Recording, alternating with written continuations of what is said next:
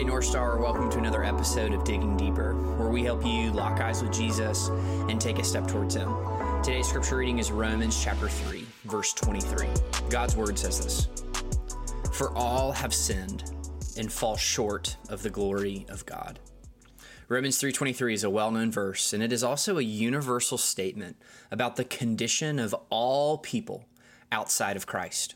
As we've studied Barabbas' life these past few days from Matthew chapter 27, we saw a picture of our guilt before a holy God.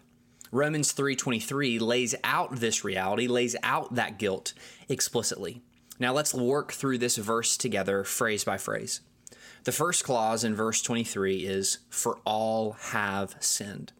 Paul explains that there is no distinction in the previous verses Romans 3:22 between human beings because all have sinned.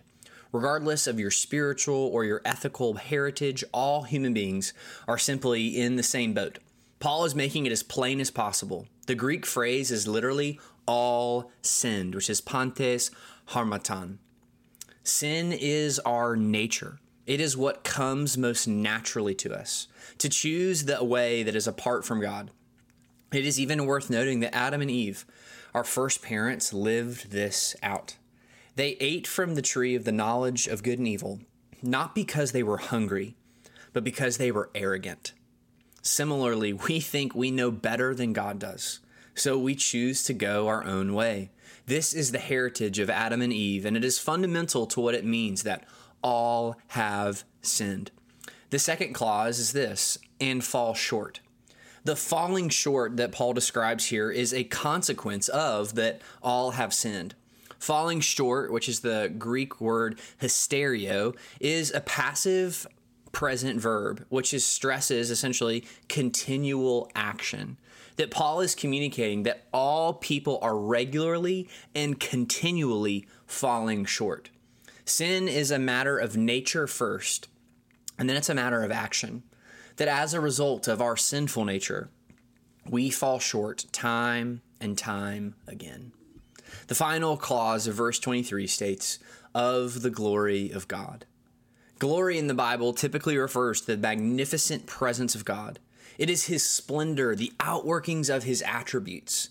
God's desire and design for us is to share in that splendor and to subsequently become like him. Yet it is in our sin nature and and our subsequently in our continual sin that keeps us from living in this reality. So, what are we supposed to do with this? Three things. We must accept this truth. We have sinned.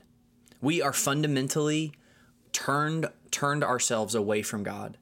Our nature is on a train that is heading away from God. God is calling us to get off that train and board the train that is Christ, that is heading towards God.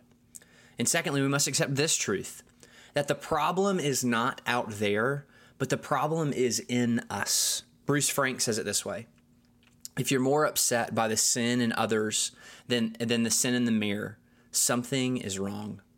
And then number three, we must embrace this truth.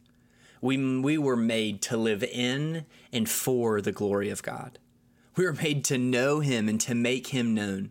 As we trust Christ, may we pursue this end. For all have sinned and fall short of the glory of God. Let's pray.